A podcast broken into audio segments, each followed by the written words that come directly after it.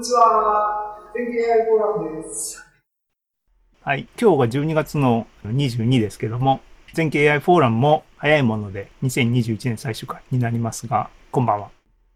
見ました？あ、来ました。はい。はい。ということで。じゃあ、あよろしくお願いします。はいはいはい。こんな題名です。あの浮世絵チャレンジの続きということで、あの、俳句という浮世絵プログラム、こういうのの紹介。これなんか恥ずかしいですね。恥ずかしい。いや、もう、もう、散々前振りを本田さんとかはもう、ポエムギャン、ガン、ね。あの、ポエムギャンね。うん。はい。やっと、やっと明かされる、明かされる正体ね、楽しみです。そんなので？ってなりますよ。え？そんな、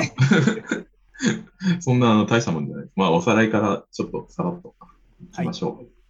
であの、前回ね、あの、東海道 50X プロジェクトってやってました。あの、AI で浮世絵作りましょう。で、あの、前回あの、サイクルガンっていうやつを使って、えー、スタイル変換っていうやつを、まあ、やってみました。で、これを使って、こういう、あの、綺麗な風景画を、こういう素敵な浮世絵にしましょうということをやってました。で、いろいろこんな感じの歌川広重の絵と情景画像を組でやって、まあ、学習させたりして、で、線画をあの歌川広重にしたいねと言いながら、まあ、いい感じにできたねっていうふうな話をして、で、えっと、各国の名所とか、あの、世界遺産みたいなのあの、歌川風に、こういう風にアレンジできました。という風なことをやってましたが、あの、本田さんに絵描いてください、線画描いてくださいって言ったら大失敗しました。ということがありまして、まあ、こっからなんですけど、すごいね。やっぱ線画から浮世絵を作るっていろいろ面倒ですよねって、やっぱり僕の中でなりました。あの、主にコミュニケーションの面で、多分あの、これ、あの、本田さんにもうちょっと細かく書いてくださいって言って、出てきたやつをやったらまた失敗して、もっと細かくしてくださいって多分言うんですよ。ってなったら、すごくだるいので、あの、けどあの、その、絵の種って自分で考えたものの方が、だから自分で考えた感があっていいじゃないですか。と、うん、いうことで、あの、僕の誕生日はあの、前回本田さんが言ったように8月19日なんです。俳句の日です。で、俳句を浮世絵にするのはどうだろうかって、この行間が全然説明されてないんですけど、あの、急に思いつきました。で、えっと、まあ、まあ、僕はあの、前の会社で、なぜかポエムを書くという仕事をやってたりしてたんですけど、まあ、仕事？仕事、まあ、半分仕事、半分趣味、半分、まあ、半分、7割ぐらい仕事です。まあ、そんなことをやってました。ポエム？えあんまりあの深く聞いていいことか悪いことかわかんないですけども、あんまり深くそうあの、なんていうんですかね、あの新しい、えっと、新規事業を考えるみたいな部署にいて、で、えっと、それの技術担当をやってたんですけど、そのコンセプトとかを語るには、なんか、もううさんくさいポエムを添えた方がそれっぽいじゃないですか。ああ、コピーライティングみたいな感じ。あ、それ、そんな感じですね。でそういうものを作って、あの、提供したりとか、いうのを一瞬だけしてましたということで、あの、まあ、ポエムガンっていうのを作ってみましょうと。まあ、ポエム作るわけじゃないのに、ポエムガンっていう名前はどうなんていうのは、ちょっと置いておきましょうと。ポガンと呼んでます。俳句ガンにしなかったのは何かあるんですか？いや、もうポエムだったら何でもいいだろうっていうのがあるんですよね。あ、俳句よりも広いターゲットみたいなイメージがあったんですね。あの最初にあの最初短歌作ったの？短歌。短歌作ったんですよ。最初短歌だったじゃん俳句って言いながら。そうそうそうそう。うん、俳句いっぱい書いてくださいって言って。単眼だ。どど自分があのロケットマンの短歌を書くということをやってました。で、えっと、あの、まあ、どうやって作るんですかっていう話なんですけど、俳句の意味を汲み取るのは難しいので、あの、俳句を、えー、清先生のあの、シードに、えー、使いましょうと。まあ、シードを作るのに俳句を使いましょうというふうに考えました。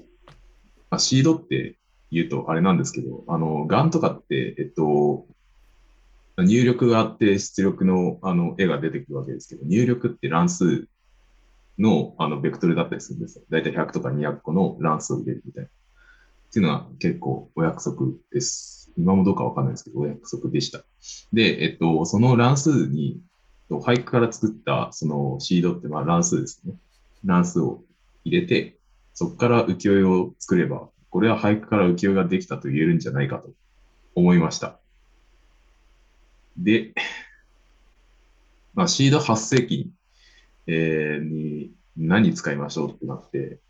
ちょっとあの、ハッシュ関数とかって実は考えたんですよ。あの、なんか入れたら、なんか全然別の、あの、文字列とか数字列が出てくるのハッシュ関数なんですけど、それを使、使おうと最初は思ったんですけど、けどこれってあの、ハッシュ関数のその特徴って、ちょ、ちょっとでも違うものが入ったら全然違う数字、数字、数列が出てくるんですよね。それって、あの、ちょっとこのポエムガンの思想からしたら、なんかしっくりこないなってことで、あの、同じような意味の俳句から同じような浮世絵がちょっと出てほしいなっていう希望があって、それであの、バートという NLP のあの、アーキテクチャのモデルを使うことにしました。で、このバートは、と、ザフに出てる方たちからすると耳たこだと思うんですけど、あの、レムモデルで、あの、ブレイクスルー、えー起こしたと言われる、えー構造で、これあの、事前学習モデルってやつで、あの、その、なんていうんですかね。英語だったら、えっ、と、英文の単語を1個隠して、そこに何が入るかっていうのを、あの、学習させたりとか、えっと、2つの文が繋がってるか繋がってないかっていうのを、あの、まあ、学習させるみたいな、えーそういう、えー事前学習みたいなことをした、えーモデルが、えーバートの事前学習モデルって呼ばれるもので、で、えっと、これどうやって使うかっていうと、そのモデルを、ま あ転移学習するというか、その別のタスクで、えっと、この文章が、えーポジティブな内容かネガティブな内容かみたいな、えーそういうタスクを、まあ、使ってる人が考えて教えてやったらいい精度ができるっていう、そういう、まあ、使いどころがいっぱいあるっていうモデルになってるんですけど、まあ、自分はこれ学習するとかそういうことはせずに、あの、単純に出てきた特徴量だけを使います。ということをしました。なんで、あじゃあもう学習済みモデルをそのまま生成器として使ったみたいな感じ？そう、成績として使いました。で、えっと、事前学習モデル、兄弟に置いてあるんですよね、日本語のやつ。で、えっと、ここから落としたんですけど、あの、僕も知らな知らなかったんですけど、このバートって、最初に、えっと、何かを入れるときには、携帯素解析して、トークン化してやらないといけないらしくて、まあ、そういうことをやってハマったりししながら頑張ってました。NLP はね、あの、だから学習済みモデルだったらもうその学習に使われたトークナイザーを使わないと意味なくなっちゃったりとかね、なんかめんどくさいですよねそうです。。そうですはい。ジュマンピででしたっけ？なんか、そんな名前の。もう新しめのやつ僕全然フォローできてないね。結構割と古いんじゃないかな。まあ、でも、ちょっとめんどくさい。これ、これで使うのめんどくさいけど、これ使ってるんでって書いてあったんで、はいって思いながら、あの、使ってます。で、えっと、次に、あの、浮世絵生成機の方なんですけど、講談ってやつですね。講談のやつに何使いますかっていうので、ライトウェイトガンっていうのを使いました。なんでかって言ったら、すごく軽いからです。すごく軽く、えー、で、あの、学習時間も短く、で、メモリーも軽いんで、あの、1枚の GPU で半日とか1日とか、えー頑張れば、えーまあ、この右側の絵だったら、絵ぐらいだったらできるよっていう、いいじゃんってなりました。うんで、えっと、そのライトウェイトガンで、あの、歌川、歌川広重様を、ね、学習したんですよね。そしたら、まあ、なんとなく、ああ、こんな感じかなっていうのが出てきて、で、これで、完成やろうと。完成しました。つなげました。同じ絵が出てくる。ここで、あの、前回の悲劇が起こったわけです。あの、あれですね、火星の赤量監督。火星の赤涼感なのか、イギリスの工場地帯なのかっていう議論の話だったあ これがモノリスっていう、あれですよね。なんか、何か間違いがあったんだろうと、僕は思ってましたが。で、あのーまあ、普通に乱数入れたらこんな絵がいっぱい出るはずなのに、なんで同じ絵が出るんやろと思ってました。で、ここから、あのまあ、ちょっと苦難が始まるんですけど、まず学習画像を追加するっていうのを考えて、まあ、ななぜかといえば、同じ絵がいっぱい出るっていうことは、出る絵のバリエーションが足らないからだと思って。で、その出る絵自体はそれなりにバリエーションはあるけど、その俳句のシードの、なんですか、分布みたいなのは、そんなにばらけてないんじゃないっていうのもあって、とりあえず学習画像追加してみました。で、あの、市木さんが公開してるカグルの浮世絵を全部、だいたい4000枚ぐらいだったかなと思うんですけど、もっとあったかな。これ入れたんですけど、うんで、こういうモデルができて、まあ、浮世絵っぽいねって思ってたんですけど、まあ、あ人がぐちゃぐちゃ今今のやつはもうアウトプットなんだ。うんソースじゃなくて、さっき見せたやつも結果、ギャンの書いた結果なんだね。あ、そうです、そうです。なんで、それなりに、うんあ結構いいとこ来てんなって思ったんですけうんど、やっぱり人がね、ぐちゃぐちゃなんで、あの、ちょっとい妖怪路線になっちゃうんで、そっちは、あの、目指す、あれではなかったんで、まあ、ちょっと考えましょうということで。で、えっと、うんそう情景画像から、あの、前回、あの、情景画像から変化するみたいなことをやってたんで、情景画像をいっぱい持ってたんですよ。7000枚とか8000枚とか持ってて。うんで、えっと、あとは浮世絵の中から、あの、人が、でんって、もう人をメインっていうやつはなくして、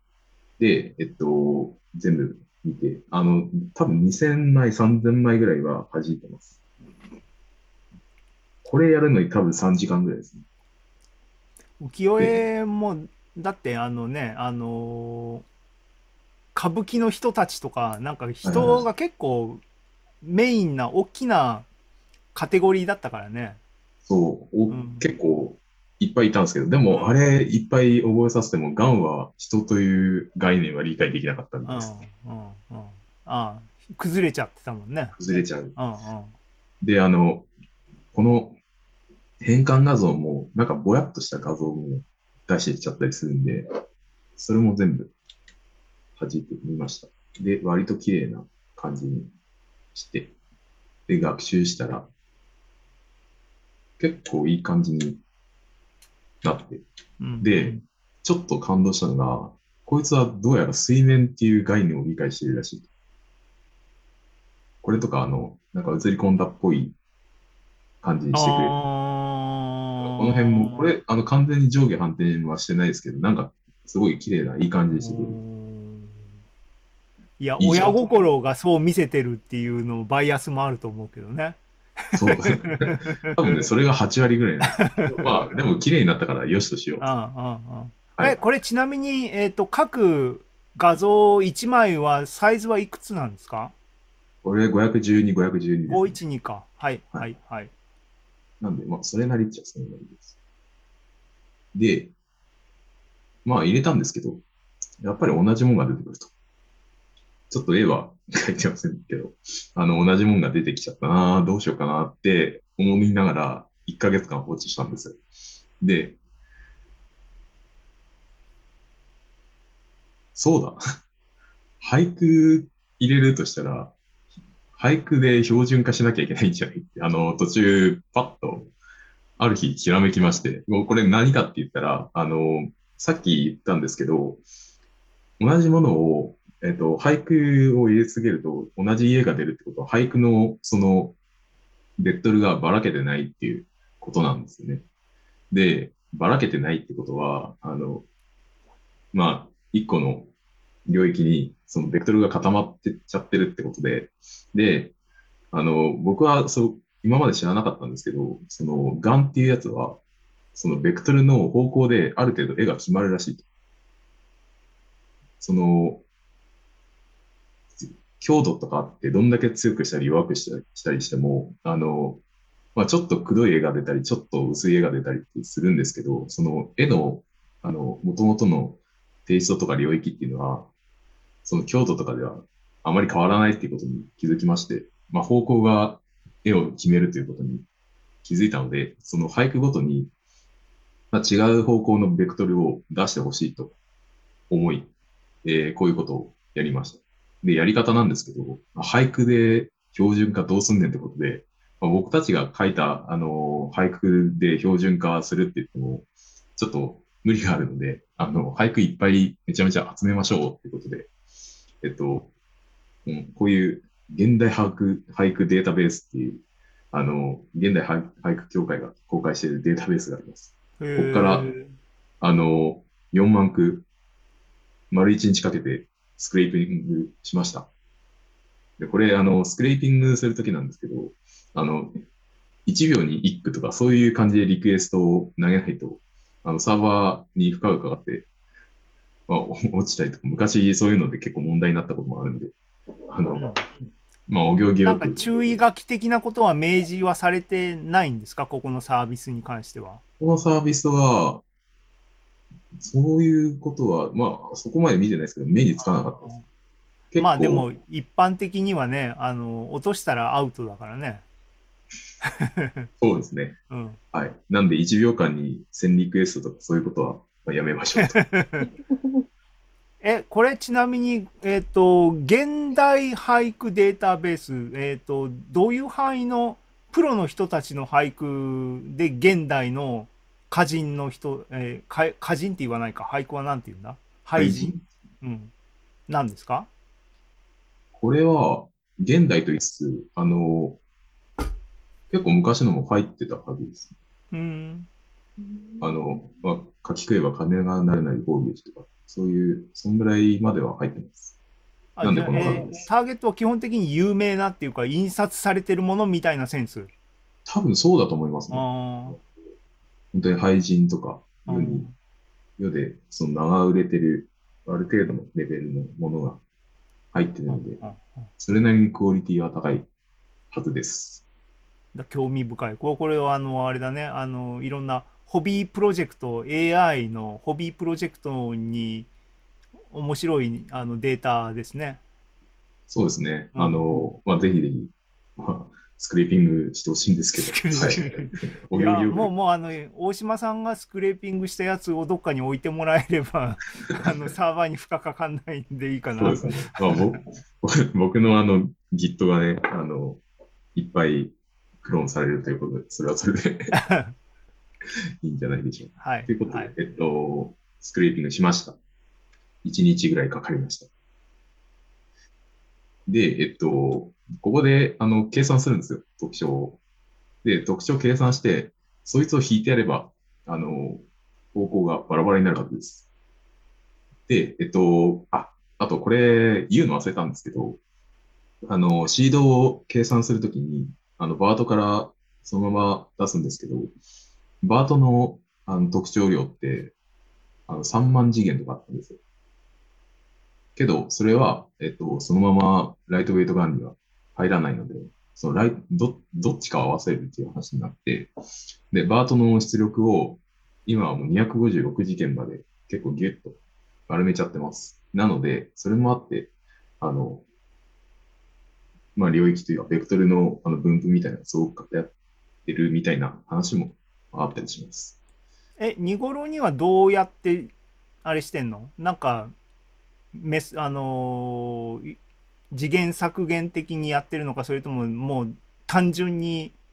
あのーリニアレイヤーとかでガッてやっちゃってるのか？いや、もうリニアレイヤーですらないんですけど、あの、グローバルアベレージプーリングってあるじゃないですか。あ、はいはいはいはい。あれであの平均取って、ある程度の領域の平均取って、まあ、加算して、あの、取っていくみたいなことをして、本当に、あの、じゃあもうプーリングで何分の1っつったらもう何分の1にガシャッとしてるって感じなのね。そうそんな感じですで、これ、あの、時系列、あの、長い文字列を入れると、その、特徴量も長くなっていくんで、で、えっと、それも全部出しちゃいますっていうことをやってるあのになります。なんで実は特徴量的にはあんまり情報残ってねえんじゃねえかっていう話も、まあ、この際置いときましょう。はい。それ結果良ければってやつね。そう。で、それで、あの、出てきた256事件の数字、こうやって見たらわかると思うんですけど、このい先頭が、まあ、マイナスなの一番大きくて、で、えっと、一番後ろがマイナス64っていうことで、だいたい先頭からダーッと下がっていくような分布になっていくんです。で、えっと、これ全全部見るわけにはいかないですけど、何個かあのサンプリングして、えっと、出てくる数字を見てみたら、大体この分布なんですよ。やっぱり偏ってんじゃんっていうのが、と、数字見て分かりました。やっぱりあの実際に見るのは大事ですねっていう感じです。で、俳句入れたら、なんと違う絵がちゃんと出てきてくれました。いや、意外と綺麗なやつが出てくれてう、ん僕は感動しています。はい。で、で標準化に使った俳句っていうのも、あ、これ全部やったんですよ。全部、はい、あの、浮世絵にするってことで、あの、39,334句入れたら、こんだけで出てきてくれました。これほんの一部です。で、えっと、こいつも、なんかこういう話をね、まあ、ビット、うん、うんうんっていう、あの、まあ、仮想通貨取引所があるんですけど、そこに、あの、勤める後輩がいまして、前の会社から出てた、あの、同士で。で、その人が、あの、その人前会ったんですけど、その人が言うには、こういうやつって、えっと、その1枚で売るってなったら、まあ、それはそれで、それなりの値段がつくんですけど、こういうのを1枚1000円で売るっていうのもありだよ、みたいなこと言われて、確かに。ここはマーケティング担当の、あの、本田さんのっていうのを見せるところなんですけど、まあ、どうやって売るのがいいかなって、ちょっと、悩み出したところです。はい。今後、未定です。ということで、あのーここから先は本田さんに、あの、ちょっとマーケティングプランを語ってもらおうかなと思って、こういうふうにしてあります。はい。僕の方は以上になります。はい、えーっと、ありがとうございます。えーっと、ちょっと僕聞きたいことが、あの、いくつかあるんですけども、えーっと、その、シードっていうかね、あの、特徴量ベクトルっていうか、あの、ね、入力のベクトルの規格化のところがポイントだったっていう話で、そこは分かったんですけども、はいえーっと、サンプルの俳句全部で、ベクトルを計算させたやつのベクトルの全平均みたいなのを計算してそれをさっぴくっていうことが実際にやったことなんですか？そうです。はい。あーえっ、となんだ？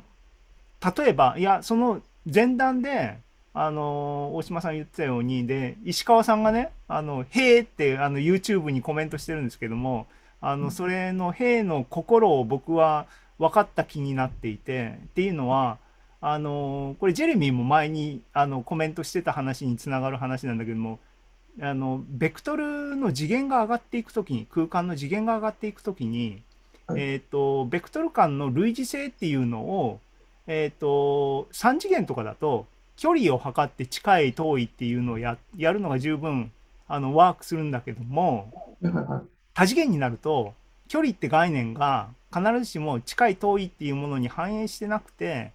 コサイン類似度って言ってあの大島さんが言葉で言ってた角度ねあのベクトルの距離じゃなくて角度の向きが大事なんだよっていうまさにそういうことなんだけどもコサイン類似度みたいなのが多次元ベクトルの近い遠いみたいなのを表す尺度としては結構直感にあの合ってるよみたいな話があってあそこにあの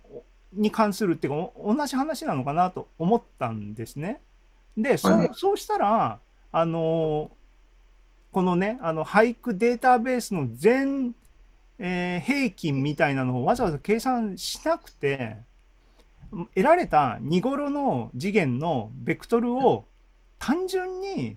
あのノーマライズするだけでうまくいくのかいかないのかっていうのが興味あったんですよ話聞いてて。つまりあの平均値みたいなのを別途計算しておいて、それをシステマティックに引くみたいなことではなくて、えっ、と、自作の俳句を入れて BERT で計算したベクトルが出てきましたっつったら、そいつの mean を引いて、 standard deviation で割るみたいな、標準的なノーマライゼーションをしを経たベクトルを lightweight GAN に食わせるっていうようなアプローチだとそれでもうまくいくんじゃないのかなっていう気が直感的にしたんだけどそれはああ、これがですね、うん。えっと、ここには実は書い書いてないんですけど、うんうんえっと、その200 256の、うん。えっと、あ、これ、えっと、実際のところ、この、これで計算した、えー、特徴の平均を引いてから、さらに、えっと、その俳句が持ってる見頃のベクトルの平均を引いてから、で、そこから、あの、スタンダードで割ってます。あじゃあ僕が言った部分はもう入っていてその前段に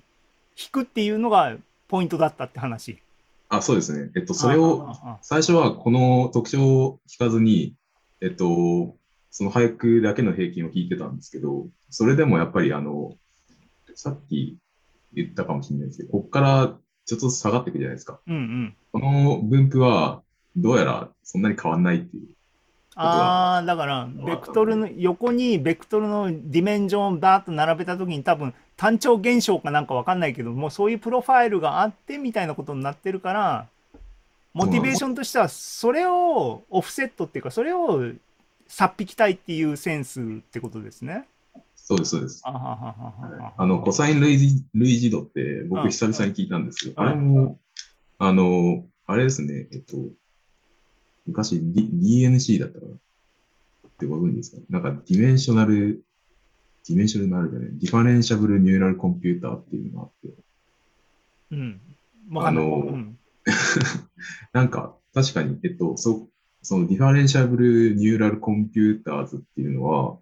えー、いやこれも DeepMind だったと思うんですけど、開発したやつで、うん。あの、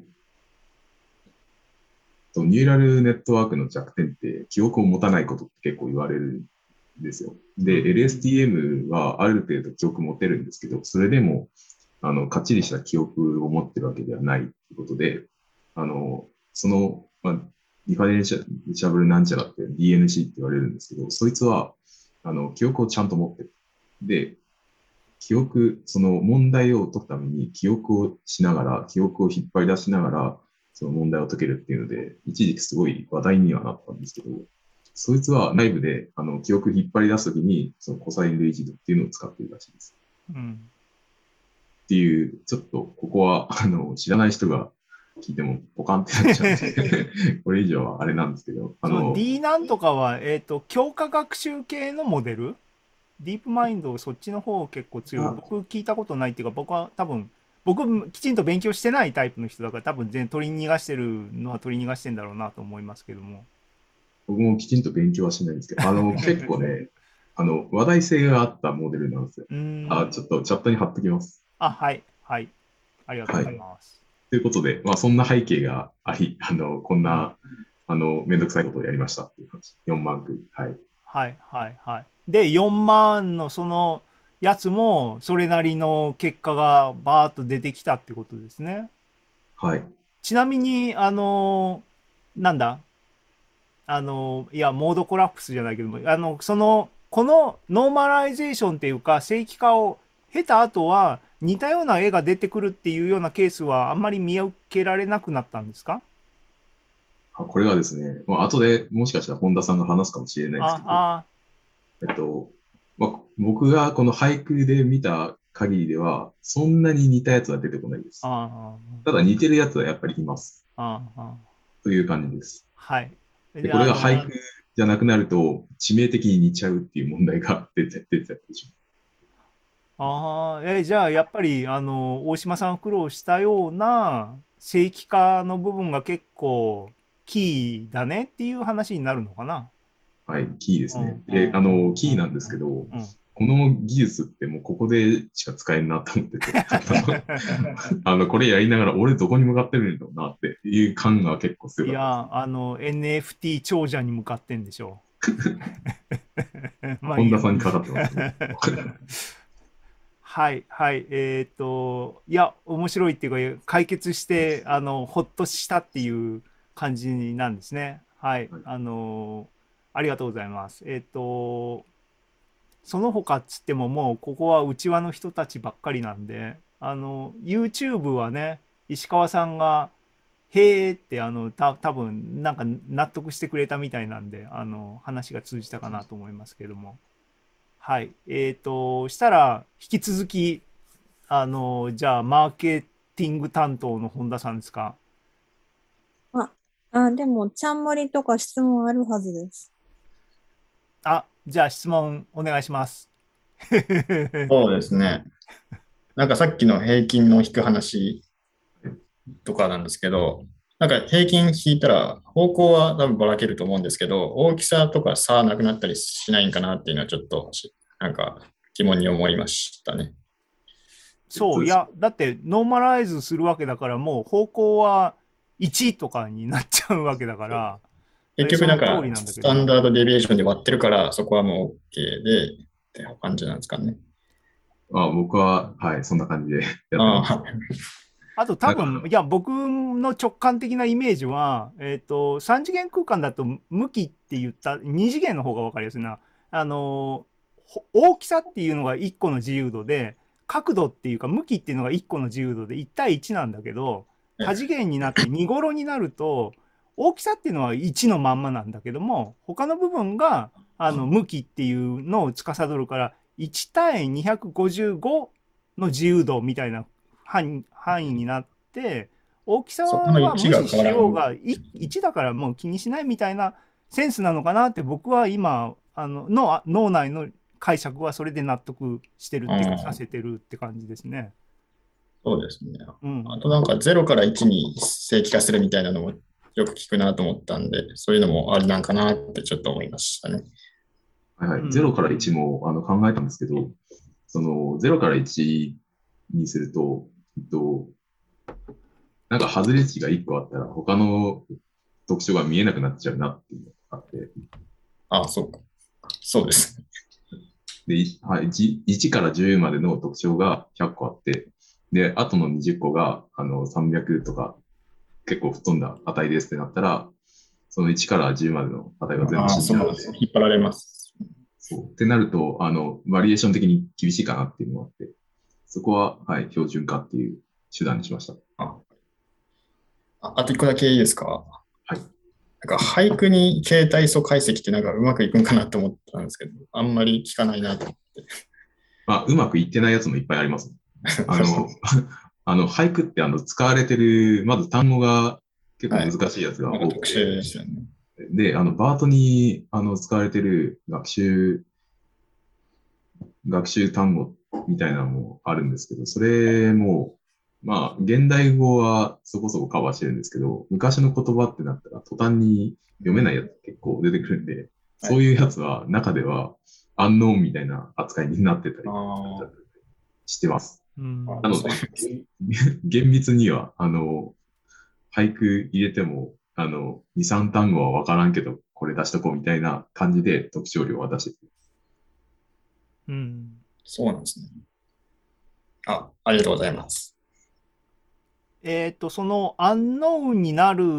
っていうのは、いや、要するに今、まあ、ターゲットを自分たちで狭めて、俳句っていう世界の、あのね、サブセットの中で、あの、システマティックに使うんだったら別にいいかなと思ったけど、アンノーンになるのが多くなったらやばいなっては思ったけど、それって数的にはとかっていう確認、確認っていうか、そんなには多くないっていうことでいいんだよね。どうでしょうねっていうのがあれなんですけど、あの、まあ、致命的ではないっていうのは、あと、あの、まあ、あれでしょ分かち書きのレベルだから、あの、助詞がなくても、単に単語単語にはわ、単語には分けるんだよね。大抵はそうですね。大抵は分けてくれます。うんで、えっと、わかんない単語っていうのはわかんないって言ってくるんですけど、その、携帯速解析のプログラムが。うんうんなんですけど、あの、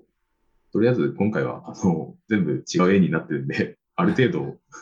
結果往来的にね。ある程度違うっていうのは分かってるんでしょ、この人たちはって思って、そうやってます。うんうんうん理想を言えば、多分そこ、そっちの、あのーバートの方のモデルも自分たちでトレーニング C の、ギャンの側も自分たちでトレーニング C のっていうふうにやった方が多分ベストって言えばベストだよね。ベストですね。うん。あの、まあ本当に欲を言えば、あれですね。やっぱり俳句の意味、汲み取りたいですよね。ああ、そうね。うんうんうんうん。でも本当に難しいと思いますけど、やってみたいはやってみたい。挑戦はしてみたいかな。でも多分その日本語のプリトレインのバートを使ってるっていう意味では、あのー普通の日本語のセンテンスにはなってないけども、単語レベルでは多分日本語なわけだから、あそのレベルの